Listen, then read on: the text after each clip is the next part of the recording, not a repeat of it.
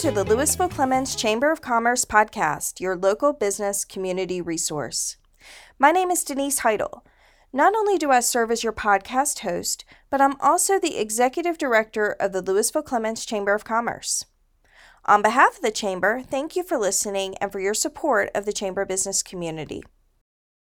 Hello, and thank you for listening to the Lewisville Clemmons Chamber of Commerce podcast. This is your host, Denise Heidel, and today we are going to be talking about a really special organization that um, has been really active and involved in the Lewisville Clemmons Chamber.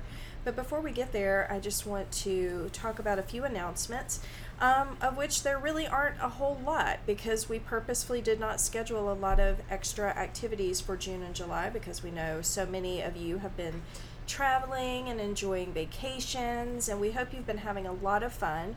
But you know, don't worry, there has been absolutely no rest for the weary over here at the Lewisville Clemmons Chamber office. Uh, we are staying busy and utilizing this downtime to start planning and preparing for the second half of the year, as well as start planning for 2024. And believe it or not, the whole 2024 calendar is already mapped out. So, um, with that said, I want to introduce our listeners today to Tiffany Birdsong with Fostering Faith Foundation. And many of you already know Tiffany, but Tiffany, thank you for joining me today. Thank you for having me. All right. So, Tiffany is the CEO or founder, founder, and executive director. All right, founder, executive director. Do you have the same aversion to CEO that I do? Yes, just okay. about. Yeah. All right. so, um, so Tiffany is the founder and the executive director of Fostering Faith Foundation, and I'm just gonna let you do your thing because you are so articulate, and I know this is your passion. So, if you'll explain Fostering Faith Foundation. So, Fostering Faith Foundation uh, started about six years ago when I did a beauty pageant with my middle daughter, Magnolia, when she was about six months. Uh, we collected over 3,000 items for kids' go bags in foster care. And when we brought them, we were just like, what do you do with all of it? And he told us that most of it, which was hygiene stuff, went to the kids at Christmas in most of the group homes in the area and it just didn't sit well. And so I took it upon myself that year to make handmade blankets with Bible verses on it. And um, from there, we went into kids' Christmas wish lists, and we've been filling them ever since. That's so amazing. And I love that, you know, you took something that was a family project for, you know, your daughter and then you turned it into something that you have touched the lives of literally how many families at this point? More than I can count right now. right? So, those of you who know Tiffany know this is truly her passion. She is um, such an asset to our community because she just truly has a heart that cares, um, not only for the children um, that you know she cares for, but also their families and our and our community at large. We're going to take a quick pause from today's podcast to recognize one of our sponsors, Marzano Capital Group. Hi, this is Mike McGilvery, financial advisor and partner at Marzano Capital Group in Clemmons. We are privileged to serve this great community, and we strive to help our clients by building wealth management plans tailored to their specific goals. Consistent client communication is the cornerstone of our process, and we hope to add value to your financial planning needs. Once again, thank you to Marzano Capital Group for their support of the Lewisville Clemmons Chamber of Commerce. And now, let's get back to the podcast. So, um, let's talk about the kids you serve. Obviously, this was built from the idea of you just were horrified at the idea that a child would get shampoo for Christmas, and that's the that was their Christmas. I mean, Christmas is such a special time for kids. It is, and a lot of the kids that we serve are foster families, our group home kids, because we have multiple group homes um, throughout the few counties that we're surrounded by. Um, and then on top of that, we have our kinship families, which are families that are with some type of relative, cousin, uh, maybe a friend of the family.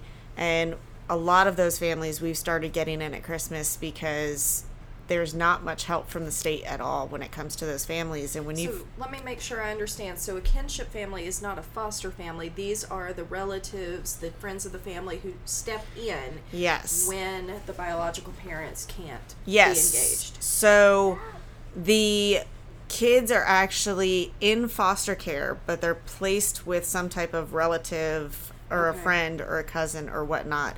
But they still have a DSS worker. They're still considered in the foster care system. Okay. Um, and their parents still have to go through the same work as a family whose child is with a foster family. Okay, all right. I did not realize that. Okay, thank you for explaining that.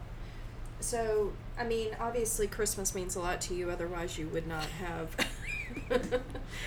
I mean, because you've got three kids. I mean, obviously Christmas is a big deal for you and your house. I mean, let's just take a pause because this can get to be a heavy subject. I know this can weigh down on you. I've seen you go through the process of trying to um, do all of this for the kids in need. Um, what was your favorite Christmas memory? Oh. My favorite Christmas memory, and it's actually still one I carry on with my own kids, is my stepfather growing up always got the Hess trucks. And he started in 1991 mm-hmm. and literally got the Hess truck every single year. And so every Christmas, all of the Hess trucks went around the Christmas tree and he lit them up on Christmas Day so that when we walked down, all of the Hess trucks were lit up uh, around the Christmas tree. That's insane. Wow. And- how many how many trucks do you have now? Um, well, I he guess I could do the math. Well, he passed away. He passed away about ten years ago, and so um, that year he passed away was the last year that we got one. so you're not still buying them, and do they even make them anymore? We're not buying them. They still do make them, but they're not the same ones as the old trucks that we got. But we carry on the tradition with our kids, and so we put the we put the trucks around our tree every year. Oh, that's really special. You know, I mean, because that is such a a wonderful family memory. I mean, I I'm not particularly sentimental about Christmas because I've kind of well, I love Christmas. Don't get me wrong. Absolutely love Christmas. It's my birthday. um, but my mom had a house fire, so all of what were all the things that were really special to me actually got lost in a fire about 25ish years ago and so it's it's not something that I've, I've gotten really attached to any specific thing ever since. So you know what we do um, because again it is my birthday what we do is uh, for the last probably five or six years has adopted a new tradition that our family just has so much fun with. We do the saran wrap ball. We don't even exchange gifts anymore. So we have the big dinner. And then I, I love putting the saran wrap ball together because the center is the grand prize. And then, you know, you just take saran wrap and you just keep wrapping up gifts in it. And I always make sure everybody in the family's got something they like, something that they enjoy. Um, I mean, I've even been known to wrap up boxes of mac and cheese because my son loves mac and cheese. Um, so, you know, I just have some fun with it. And, you know, it's just something silly and goofy that we do. That's our new family tradition in lieu of actually having gifts or those sentimental things like what you do because, man, that's really special. And that's a big part of it is pulling those memories and remembering those memories when we're serving the kids that we are at Christmas because it's cherishing that little moment and saying here let's let's give back to these kids who are going through something so traumatic who might not even want to do Christmas and give them something that they want and will make them smile in such a traumatic situation. Right. Yeah, because I mean, I mean that would be so sad to grow up not looking forward to Christmas. Yeah. That would be really sad. So tell us about the Christmas in July program. So we started Christmas in July two years ago, and it is a way for us to get businesses involved with being able to start collecting items that we use um, come wish list time beginning. We begin about mid October, which isn't Christmas, but we begin about mid October, and we go all the way through New Year's because we do have kids coming in the system um, through the New Year holiday, and we want to make sure that each one of those kids is cov- covered. Um, and Christmas in July allows us to be able to have a stock of toys that we can be able to pull, especially if a kid's coming in Christmas Eve. and we get a call saying, We just received a placement. What are we going to do for Christmas? And uh, we get the age of the child, the gender of the child, and we can start pulling stuff. And then we, I, I deliver on Christmas Eve. I've delivered on Christmas Day. Um, it's these kids deserve to have a Christmas just as much as everybody that they're living in a home with. Right. Well, that's really special that you are teaching your kids right now that to give is better than to receive. And so, um, uh, I just love that you do that. And I mean, obviously, this is a year round project. This does not stop and start with the Christmas season. Obviously, you're you're starting to encourage that mindset um, as early as July because of. I, I've seen your office. I've seen the wrapping parties. It, it's pretty pretty chaotic at the holidays. So kind of kind of walk us through what what this does, how this helps frame out um, your project for going into the really crazy season. That you it just helps you get ahead. Kind of walk us through that. So it does help us get ahead. We start getting wishes in as early as mid October um, from group homes, from families that are recommended from partner agencies, from DSS workers, and literally from October to New Year's, we are starting to get toys, um, get gift cards, get makeup, get you know, just imagine what a kid would want for Christmas. Um, No, let me let me put a pause there because you're talking about you know you're the full gamut. I mean, kids aged from birth to uh, 20, 21 because in the state of North Carolina, um, we have a program that allows kids to stay in foster care from 18 to 21. okay. They do have to apply, but we do serve kids up to 21. But we also serve aged out foster youth when they are in need. Okay, so that is a huge age bracket. Yes. I mean, just ginormous, and I don't even know how in the world you you process all the gifts that come in. Because how many kids do you serve on average? Uh, it varies. Last year we were 300 kids for Christmas. The year before we were 175. And then on average monthly it's anywhere from 15 to 40 kids depending on who comes in. Okay, so you are you're helping give to children throughout the year. This is not just Christmas. No, we have everything that a child needs throughout the year when they come in. Um, everything that we have in our office is free to the families, free to the group homes, free to the DSS workers. It's at no charge to the families. Um, we try to take that burden off of them because they're welcoming a child into their home, into their facility, um, and bringing that traumatic child just into almost another traumatic situation because they have no idea where they are. Um, so we try to give them everything, and when the kids coming in throughout the year, our our toys that we also have in stock go to those kids because it's something that's theirs. In their new situation, it is something that is theirs. It's not the family's; it's theirs. I remember years ago when I was still writing with Forsyth magazines, I did an article on Crossnore when they first moved into what was formerly known as the children's home. And I went and did a tour of you know the campus and um, one of the things that they said to me and I know this is you, you know what I'm going to say a lot of times these kids literally show up with maybe maybe a change of clothes in a trash bag. They don't even have a pillow or um, you know the toiletries that you were referencing earlier that they literally what they can fit in a bag is how they arrive. And that always just broke my heart Yeah, I had a kid a while back. He literally came into his foster home, and after a week, the foster mother I was asking, "Can I wash anything for you?" And he's like, "Well, I don't have much." And he had literally been wearing the same pair of two pairs of socks, two pairs of underwear, a pair of sh- a shirt and shorts, and he had just been wearing them repeatedly because he had been on the streets with his mom for so long that he was just so used to it and he didn't even understand the concept of washing laundry. He had so little to his name wow and just getting that phone call and she's like, "I need this," but the hard thing is it's a larger size. And so that's when I started carrying larger sizes for kids because not everybody's the same. And so we started doing things from preemie all the way up to 4XL. And kids as young as preemie all the way up to 21 and then providing help for kids that have aged out of the system because they just need it. Right.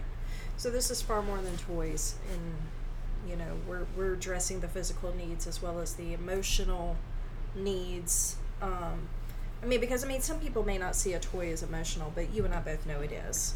You know. And I my favorite memory and it brings tears to my eyes every time I think about it is a little kinship girl. She she just actually turned 13 and came into my office with her grandmother and the biggest smile on her face was from art supplies because that was her therapy and she didn't have any. And she couldn't believe that she could have them That's that's just an amazing story. You know, I I just think of the work that you're doing and the way that you allow our chamber to be a part of it. I mean, you're allowing us to be a blessing too, and I thank you for that. So that makes me oh my gosh, I'm I don't want to cry on the podcast. Um, we're all crying in here I know, I know, I know. It's a, it's it's a, it's a crying moment here, but um, anyway, well, okay. So let's get back to Christmas. All right. So Christmas in July. What does it? What does a, a business need to do to get involved? Uh, biggest thing is just contact me. If they want to host a box this month, they can host a box. If they want to find a way to give back through donations or an employee give back program, you know, that's a great way to do it too. Any little thing, it doesn't matter how small or how big, will help us come Christmas. I'm assuming new toys, right? Yes, everything new. Um, we try to do new toys. Uh, pajamas are our big thing this year because we're trying to give pajamas back to every kid uh, this Christmas. There's nothing better than a good pair of pajamas. my grandmother always gave me a pair of pajamas for Christmas. That's one of my favorite Christmas memories. Actually, it's like, where's my pajamas at? I love pajamas. we have them every year down to the dog. that is funny. Yes, I mean, I mean, you've got to have a good pair of pajamas. yeah. And so, you know, between pajamas, between the toys, between monetary donations, it all helps us prepare for the holiday season. And uh, this holiday season is looking like a big one so far. Yeah. And how many kids do you think you'll have this year? We're going to be anywhere between three and 500 probably this year. I'm I'm putting my bet because you doubled the first year. we have doubled almost every single year that we've been doing this. Yeah. So, all right. So, if you did 300 last year, then everybody, there's a real need here. So, um, you know, I mean, people like you, Tiffany, that see the need and step up. I mean, you're a rare breed in our community, and I just appreciate you for seeing the need and being bold enough to fill it.